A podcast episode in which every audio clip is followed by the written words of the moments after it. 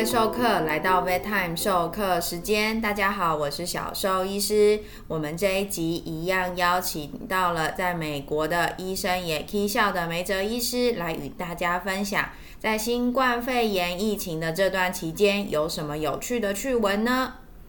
就是我有遇过一个 case 啊，就是我不知道会不会美国有这种状况，因为大家不能出门，觉得很无聊，然后就一直想要出去遛狗。然后遛到狗自己本身出状况的，你说走走走走到脚有得关节炎这种状态还是？不是啊，因为台湾这几个月疫情比较严重，是刚好就是很热，就大概是五六月开始我们就暑假，然后外面温度动不动到三十七、三十八度，然后因为主人就是就可能啦，狗看到主人在家也想出去，就觉得啊主人在家，那是不是可以出去散步，或者是主人是。就真的在家里太无聊，然后就一直想尽办法带狗狗去外面散步，然后早上也散步，晚上也散步，最热的中午时候也去散步，然后狗就有一点就是中暑这样子，就是美国会有这种状况嘛，就大家关真的关不住，一直想要出去这样子，用各种名义。这个我倒不清楚狗狗、猫猫状态，但我只知道那阵子的确很多人突然就是来看病，他说：“哦，最近养了一只狗，你看小 puppy 好可爱啊。”所以那阵子好像有人养狗的那个呃频率，因为尤尤其是爸妈啊，有一阵子啊，有很多爸妈跟小孩都在家里上课上班，那妈妈跟爸爸要在家上班，那麻烦的是什么？小孩也要上课，那小孩就会有很多问题。或者是他休息的时候，他要找人家玩，你知道，因为你同学都不在。如果你很，如果一个家庭今天是独生女、独生子的话，like 不，那更可怕。那是因为你家里就只有他那么一个小孩，那他就无聊。那很多家长就想到一个办法，说啊，那如果没有打算生小孩的话，那另外一个办法就是弄一只狗或弄一只猫给小朋友去把他的注意力把它分散，就照顾。所以那阵子。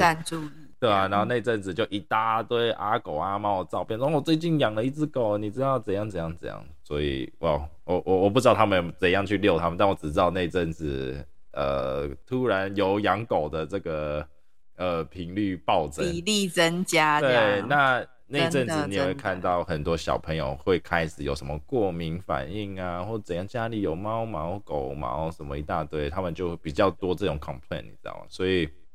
哇，那也不错了。说实在，你因为养狗养猫，知道你有什么过敏也不错。不，就是你会看到 有比较多的这种过敏的这些反应。你至于狗狗猫猫状态，这个就 out of my 我的 specialty，这我就不知道。希望他们过得很好了，所以应该都不错了，对吧？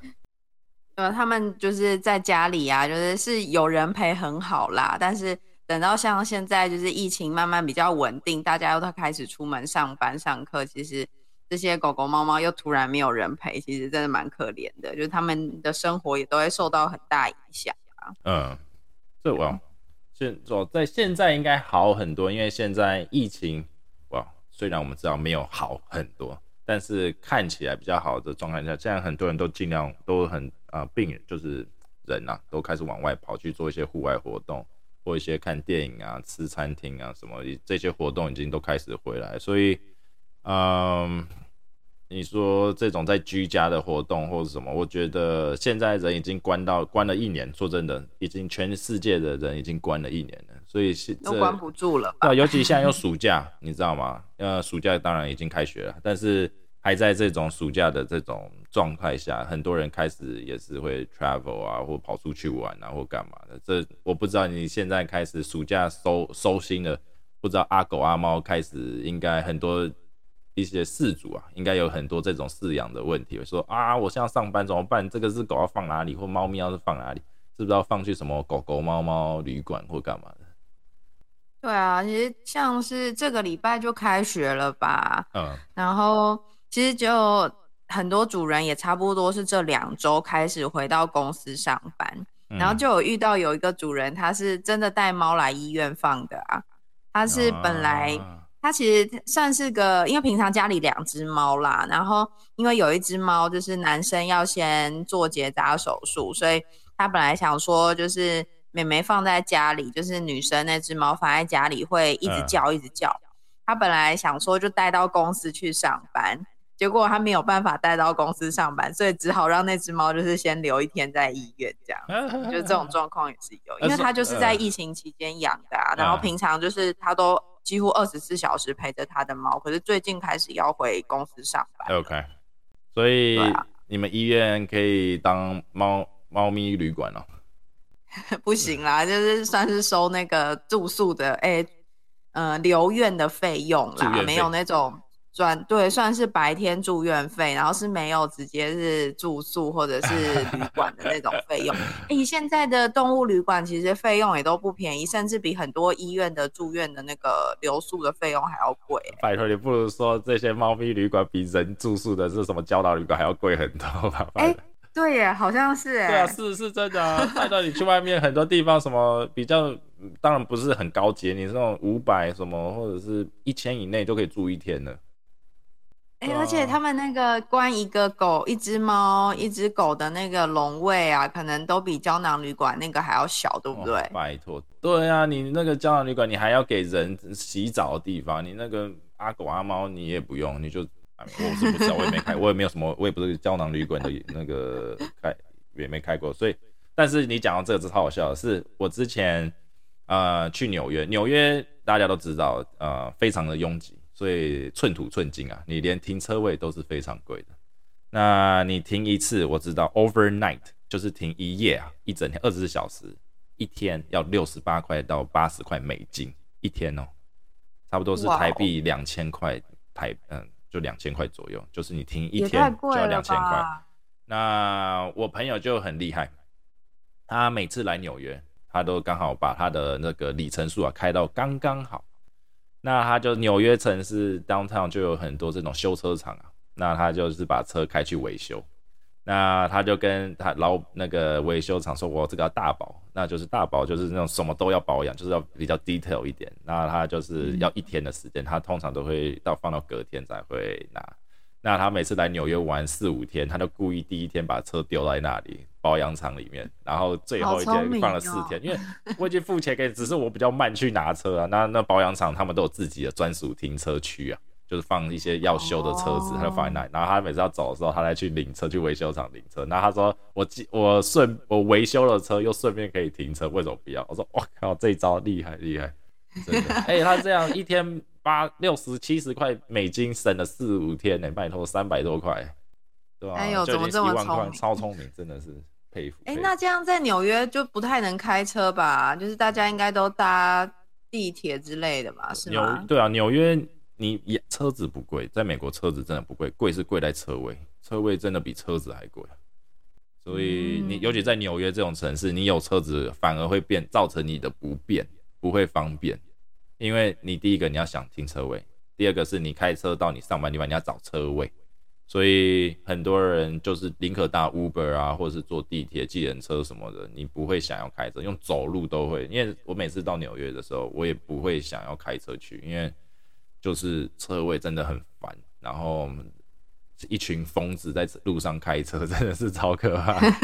没有什么，OK，人比车还疯一般那种住大家住的应该都是那种公寓，应该也都不会有停车位，对不对？对啊，因为那些都旧式的呃公寓啊，所以他们不会有什么地下停车场啊这种东西比较少，所以嗯，因为你光房租就已经要好好多钱了。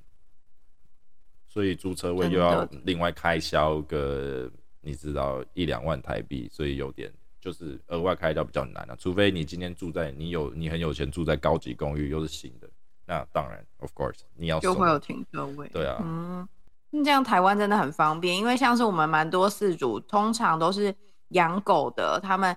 来带狗看医生，他们就会开车，然后让狗就是可以坐车来，然后车就停在医院前面，就先下车，然后可能爸爸或妈妈先去停车，然后狗就先进医院这样。哦，你们医院那么高看，没有，就是他们去其他地方停车，可是你知道看起来狗自己走进医院那个样子，还蛮像那个那个。诶，动物方程式里面就是动物每次就做自己的事情，然后狗自己来医院看医生，自己来挂号的感觉，这样厉害厉害，真的还蛮好笑。因为像美国很多医院、大医院，他们都就是有这种服务，有代客趴车，就是病人把车丢在大医院门口，他就把你车拿去停。他们是自己有停车场的，当然了，对啊，就是很多有这就 v e l v e t parking，然后就是你可以开车到门口，然后那个有代客趴车的这些啊人员啊，会帮你把车停好，然后他会给你一张纸，然后你出院的时候或干嘛，他你再给他，他就把你车开到你面前给你，对吧？这样真的很方便，不然像其实像台北的动物医院。很多都开在就是光是暂停都很困难的地方。对啊，都是要那种 double 并排，就是另外的并排停车，所以嗯，要不然就暂停一下，后面车就开始一直按喇叭这样子。你就说被那个检举魔人给拍中。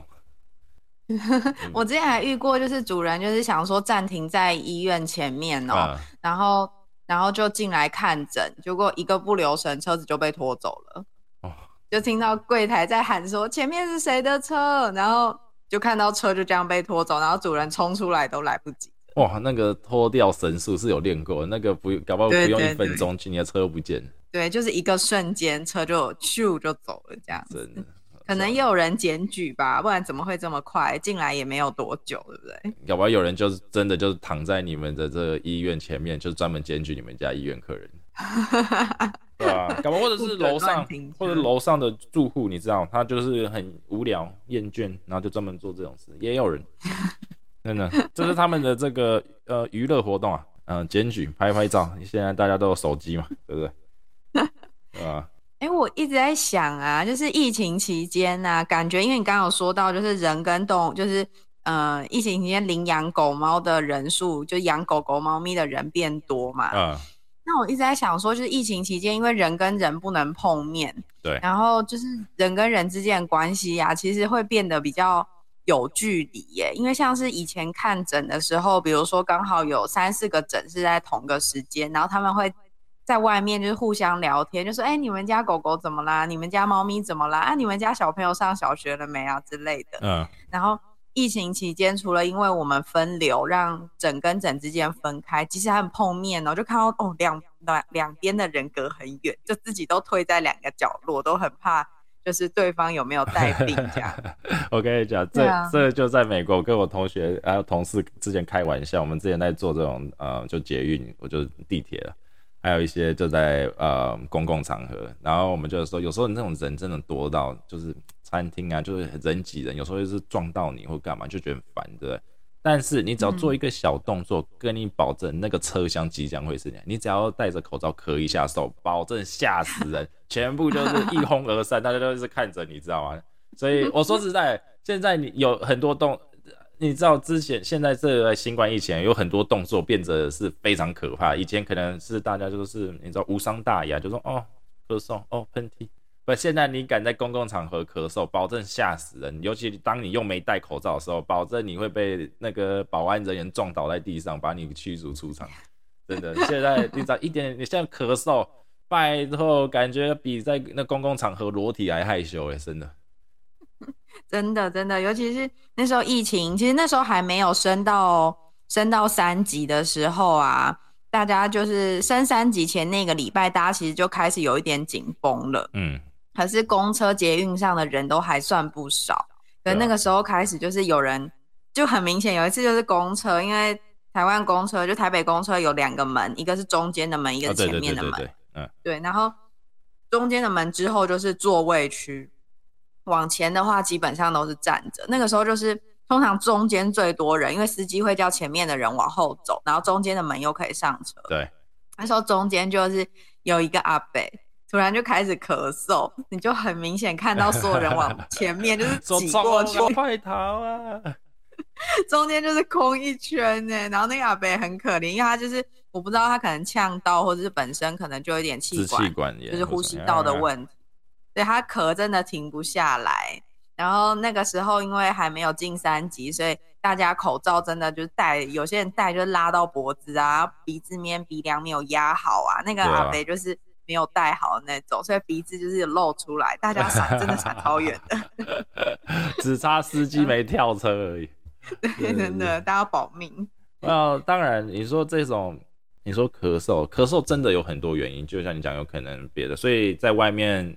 你说咳嗽一定是新冠病毒吗？啊，不见得。坦白讲，现在也相对比较少。现在台湾疫情防疫做的这么好，的不太会让这种有高风险的人到处拉拉手。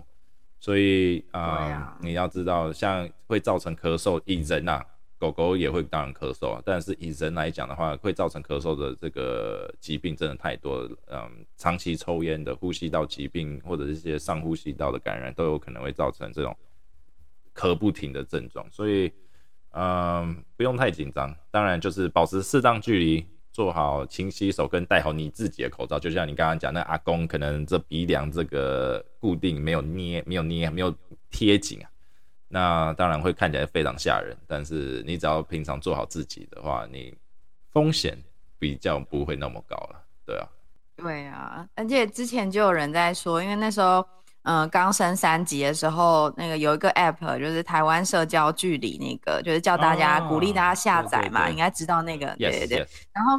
就有人在说，就是哎，那个是不是没有用啊？从来没有想过啊。嗯。然后就后来就有人跳出来说，是因为台湾的，就是病例数真的就是相较于国外真的太少了，所以我们真的没有那么高的机会会去跟那些就是感染者的路径有重叠，所以并不是那个 app 没有用。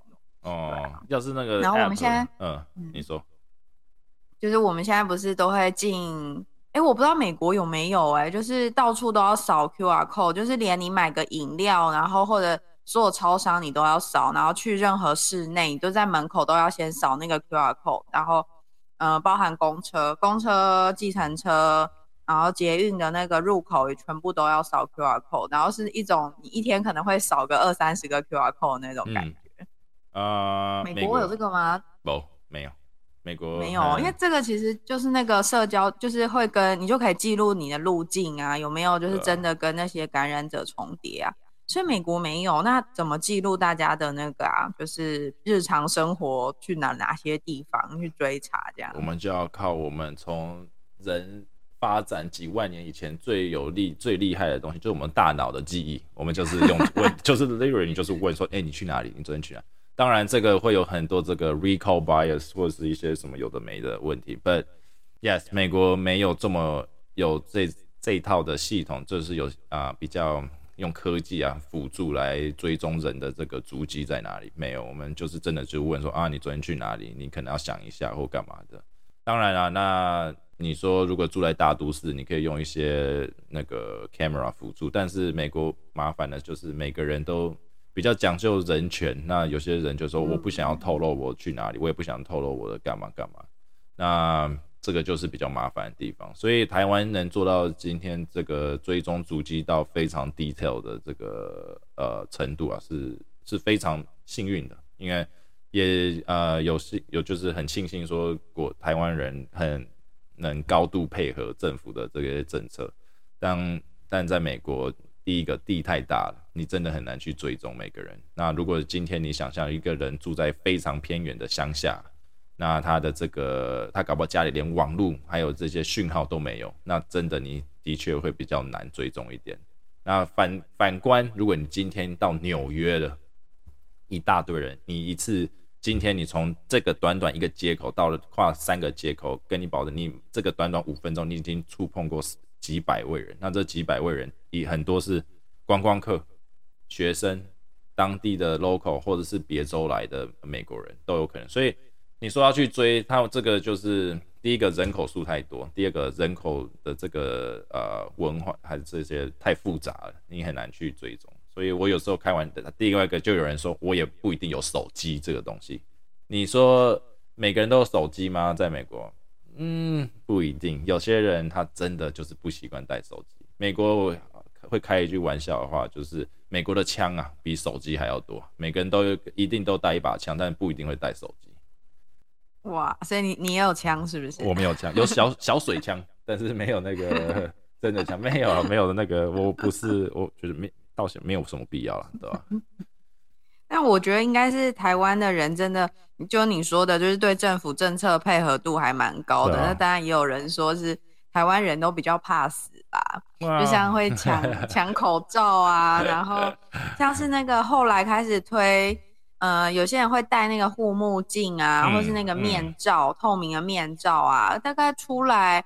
就是有人开始推出，因为刚开始都医护人员在带嘛，然后大概才一个礼拜、两个礼拜，大家就可以看到什么药局啊、量饭店就开始就堆的跟小山一样。对，然后路上人每个人都是乖乖戴哎，然后我我看诊，其实我们医院有发面罩，还有护目镜，其实那些该有的都有。嗯，可是我自己戴了，其实是觉得蛮不舒服，而且我是在冷气房里头看诊哦。对啊。可是。台湾的路人们都可以带着这些完整的防护，走在就是三十五度以上的炎热的天气下。我觉得台湾人就是真的是要非常就是 对，真的要很小心，然后很注意自己的就是保护自己，不要受到感染，这样然后就能够配合这些防疫措施。我觉得是真的非常厉害。嗯，当然了，你说这些毅力啊，这个就像你讲，我每次穿，我之前以前做研究，suit up，就是整个穿隔离衣，那个是你要自己背一个小氧气瓶做病毒研究的时候，那是真的非常很不舒服，那个而且很重。但是你说，但是你说基本的算穿隔离，之前照顾新冠病人，我整个脸也是要罩衫啊，然后穿那种塑胶啊，那时候美国很缺这种隔离，我们是用那种塑胶袋那种材质，所以那是密不通风的。也是穿，然后来脚套，然后手全部都是那个。我每次看完一个病人，在冷气房哦，马上全都是都是汗，真的很热。那另外一个当然要讲说，有必要穿成这样吗？有人很多有问题，当然有人说哦，当然啦，那越安越多越好，那就是越安全。那有些人说 有点太夸张，可能没有必要，我们只要戴好口罩洗手就好了。呃，各有优缺点，的确两派的说法。嗯，都对，我也不能说也有错的地方。那我当然这里要推广是说，一般民众有需要戴到 N95 脸罩、手套、眼镜的这个有吗？在公共场合或在家，你有需要戴 N95 吗？我可以跟你们说，是不必要的。第一个，你们不是在这种高风险环境，暴露在高风险环境的情况下，因为你家人，你不可能你倒在床，你躺在床边的先生或太太，或你的干嘛，你的女朋友、男朋友是一个新冠患者吧？不可能吧？所以。呃，N 九五这些资源比较高阶的这些防护设备，请就是大家预留给这些需要一线的医护人员。真的，你 even 现在你说感觉好像很充沛怎样，但是当要是下一波的疫情或干嘛又爆发的时候，这些马上会短缺很多。所以推广大家民众啊，基本的手术的这种基本的口罩就已经足够了。那你说呃脸罩这种面罩啊？有必要吗？坦白讲，我连我自己开刀的时候，或在那种会喷血的病，我自己都没戴这种这么高端的这个眼罩，因为很不舒服。第二个是非常的呃资源浪费，因为而且你要知道这些都塑胶的，所以在某种程度上这是不太环保的。这些这是一都是抛弃式的嘛，所以你对环境这些环保层也是一个问题。之前就有做过一个呃调查，说呃海洋垃圾啊。啊，最近这一年最常看到的不是塑胶罐，是抛弃式的口罩。那这些抛弃式的口罩麻烦的是什么？因为它有两个耳朵的套套套子嘛，就那种缩伸缩带，那就会造成很多海洋生物去吃或者是穿过去的时候被卡住，会造成一些生态对，所以这些都是一个问题。所以我们在使用这些防疫的这些呃东西上啊。啊，请大家要 keep in mind，说这个不止说，当然可以保护你很好，但是你在相对上，你对环境的这个也是一种负担，垃圾的分负担。所以你说面罩可以戴，但请大家重复使用，像使用完用啊七十 percent 到七十五 percent 的酒精擦一下外面的这个塑胶片，啊，不要一直丢，用一次就丢，用一次就丢。那你说有没有必要？我说能不戴就不戴，因为大大众民众你们不可能直接冲加护病房嘛，I mean。Like yeah, no reason for that. So，我觉得说大家就是利用呃适当的防护工具这样就好了，不用做到太好，不是做到最最高，是要做那个什么伊波拉病毒研究，那整套 穿起来像一个生化人，感觉好像在演什么恶灵古堡似的，什么生化浩劫，有僵尸在到处跑一样。我就觉得可能有点太多了。但你说那有些人就讲说啊没关系，大家要做很好，所以我可以不戴口罩，不戴怎样？说那个又有点太。太消极了。那当然，你口罩要戴，干洗手带在身，一小罐带在身上。那去外面就是请避开摸眼、触及口鼻这呃这些地方。那我说真的，你们应该已经就是又又打好疫苗。那当然，这些你得到新冠几率真的是低很多。对啊，哎，你刚刚说到就是做清洁嘛，就是有些人就是大家会去买那个七十五帕的酒精啊，然后家里也会有什么消毒水，然后大部分都是漂白水。对，那其实这几个月啊，我觉得清大家清洁都做的蛮勤劳的，这是好事情。但是就会遇到，就是有些狗狗、猫咪还蛮可怜的，就是 可能家人非常的勤劳做清洁，然后可能他们狗狗、猫咪不知道他们对酒精可能过敏，或者是他们清洁完之后，他们直接接触到啊，像就有遇过狗狗，就是因为最近家里可能酒精喷的比较频繁啊，然后它就严重过敏，皮肤变得好红，然后眼睛周围也整个一圈都脱毛，就是这些也都是有的。对啊，所以那那这样听下来，你有什么推荐的这种清洁用品，或者是有机清洁？哇，市面上有很多这种什么化学的，或者有机自然什么什么橘子精油啊，什么一大堆。对，你有没有什么推荐宠？当然也我也有看过，在宠物店有卖那种专门说宠物 friendly 的清洁用品，你你有推荐的吗？可是，其实对新冠肺炎、对这个病毒有用的，就是酒精或者是漂白水，这些应该是最容易取得、取得也有用的东西啦。所以，一般家里一定也是要用。可是，重点其实是用完之后，一定要再用清水擦过一遍。OK，OK。然后你比如说好了，我遇过主人真的真的非常的积极，他说他每天早上啊起床第一件事情就是。打扫家里，然后打扫家里，他一定用酒精把地板整个拖过一遍。我听到我都快吓死了，那个味道很重。然后他家的猫就是疯狂的哮喘、打喷嚏之类的。对啊，我就说你，你拜托你清的时候，就是先让猫在一个房间，你清完这个房间，对对对，你开窗户，等味道都散了，最好是。呃，停留大概五到十分钟之后，再用清水或是一般温和中性的清洁剂，整个把所有地方擦过，再放你的猫进来，然后你再去清下一个房间。不然，其实狗狗、猫咪它们对这些气味，还有对这些，呃，它们最更可能比我们会去接触到这些清洁用品，因为他们会去用鼻子去闻，用嘴巴去尝试啊。对对对，或者是他们。其实四只脚踩在地上，他们之后又会舔他们的脚脚啊，舔他们的肚子。其实，对他们接触到机会比我们人大的多，都有可能就是轻的话，可能就是过敏啊，或者是一些不舒服；比较严重，真的是会中毒的可能。哦，对，所以其实我都叫他们，就是有些主人就是一看他们一进诊间就开始自己在那边喷酒精的啊，或者是那个防护带的很齐全的那种，我都会特别就是，即使他看的是其他问题，我都会提醒他们，就是家里的清洁要做好，但是做完之后记得要就是再用清水擦一遍。我觉得光做这件事情其实就好很多了。真的，因为当然了，你那种很多人比较。厉哦厉害，或者是比较极端一点，是直接用那种浓缩的漂白水。那那种当然你说浓缩漂白水跟那杀菌，当然可以，不，我觉得要稀释啊。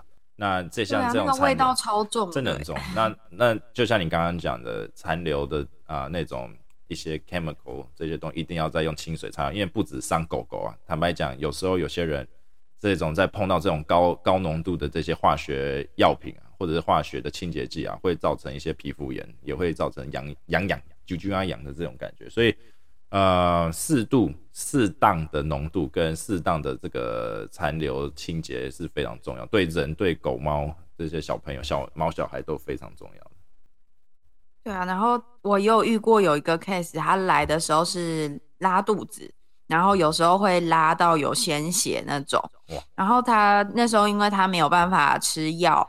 所以主人想说，那我们就住院住个两三天，等药我们这边可以，因为他就是很欺负主人那种，所以我们医生啊、助理喂药都没有问题，可是主人喂药就绝对喂不进去那种。啊。然后所以我们就先住院打点滴，然后药也先用打的，然后再开始尝试练习喂药这样。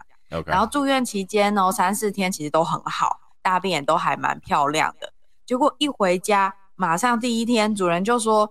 马上大便就又变软的，而且又有带血。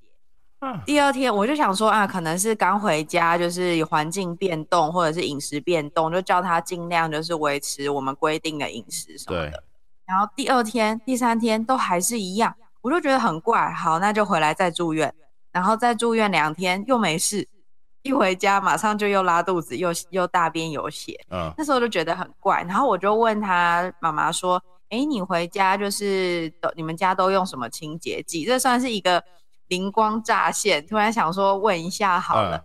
他就很开心的跟我说，他用了某某清洁剂，而且每天哦他们会带他出去散步三次，回家都有帮他全身用那个清洁剂擦过一遍。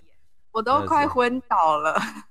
这个 我我当然理解为什么他会这样做，but 你知道，就像不，当你在对狗狗、猫猫做这样事，你当然都要想说，你对如果这些事情做在人身上可以承受吗？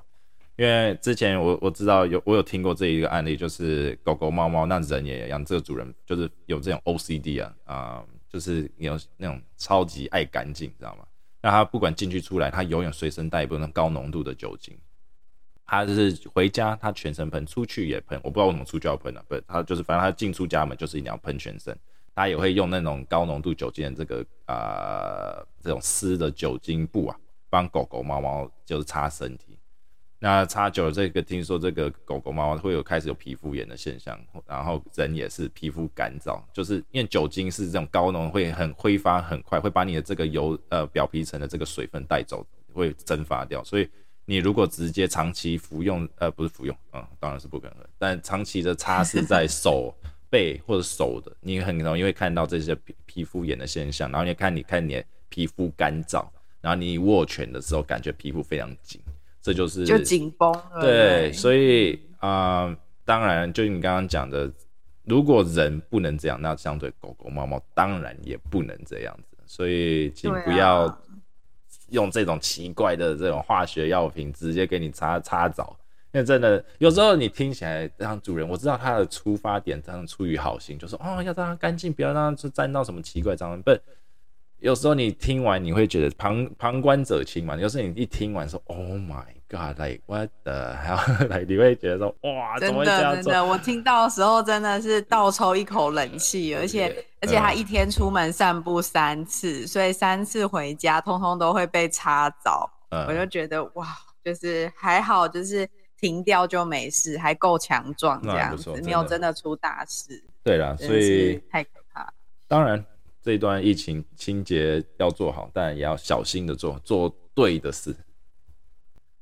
对啊，就希望这段疫情期间，就是，嗯，因为疫情，大家应该跟自己的家人啊，就是一起生活的动物啊，应该关系会更紧密啦。但是也希望，就是这段时间，就是大家做的这些防护措施，除了可以保护到自己，保护到自己的家人，也同时要做正确，不要伤害到就是自己的家人或自己的就是狗狗、猫猫这样。嗯。哦，疫情应该希望已经好很多，可以大家往外冲刺冲刺。因为我已经待在家里已经快疯掉了，不是医院就是家里，不是医院就是家里，每天都这样。现在真的真的真的想出国，那出国就应该不错。两点一线的生活已经过得，哎，我光台湾这样才三级，然后才两个多月、三个月，我就已经觉得快受不了。你们在美国已经一年半，快两年。啊，美国是。嗯，不分级，我们无级的，我们真的无解，我们就只是说，哦，很严重啊，大家注意啊，哦，不严重啊，对我来说都是要做一样事，所以台湾还好，我还帮你分级，让呃民众比较知道要做什么。不，美国就是，啊，好像又多了，我朋友好像又得了啊，应该严重。我说啊，好像严重，新闻又讲了什么？哎，啊，你知道，在美国就是。看就因人而异啦，啊，这种是做你你有你你如果觉得新冠病毒是真的东西的话，你就会做；如果觉得是假的话，你就会继续过你的生活，and move on，你知道重点还是疫情期间，大家要照顾好自己的身体健康，也要保护好家人及朋友的身体健康喽。谢谢医生也 K 笑的梅泽医师来到我们授课时间，为我们带来这么多精彩的分享。那我们下次再见喽！Midtime 授课时间每周三准时相见。